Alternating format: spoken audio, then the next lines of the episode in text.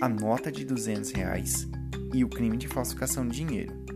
Olá, eu sou Johannes Felipe e esse é o assunto do podcast de hoje.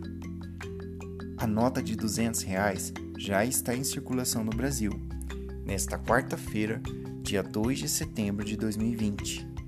E a figura escolhida foi a do Lobo Guará. O Banco Central autorizou a produção de 400 milhões de unidades da nota de 200 reais. Mas, mesmo antes dela entrar em circulação, já houveram crimes de falsificação com notas falsas na zona norte do Rio de Janeiro. Vale lembrar que no Brasil, falsificar, fabricar ou alterar moeda metálica ou papel moeda no curso legal no país ou no estrangeiro é crime, previsto no artigo 289 do Código Penal.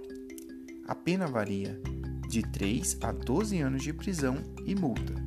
Está sujeito à mesma pena quem importar ou exportar, adquirir, vender, trocar, ceder, emprestar, guardar ou introduzir a circulação de moeda falsa.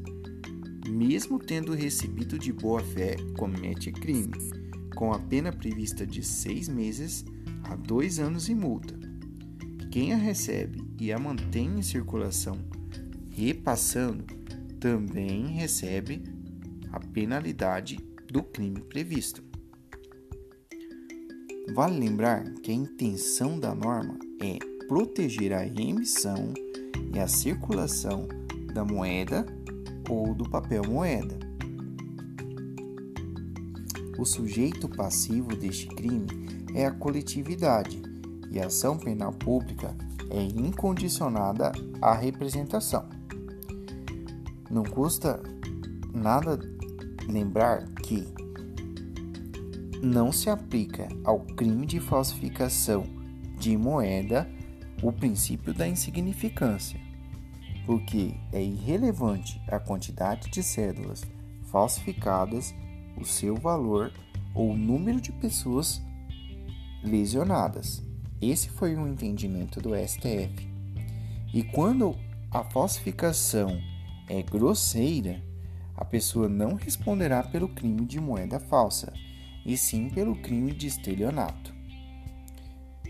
O julgamento do crime de falsificação de moeda ocorre pela Justiça Federal e será da Justiça Estadual se for uma falsificação grosseira, quando a pessoa responderá pelo crime de estelionato. A intenção da criação da nota de 200 reais pelo governo foi atender à demanda de dinheiro provocada pela pandemia, como por exemplo o pagamento de auxílios emergenciais, e para outros entendem que a criação da cédula de 200 reais se deu em razão da desvalorização do real e a alta do dólar. Espero que vocês tenham gostado deste assunto. Siga a gente nas redes sociais, segue direito e direito.segue. Tchau, valeu e até a próxima.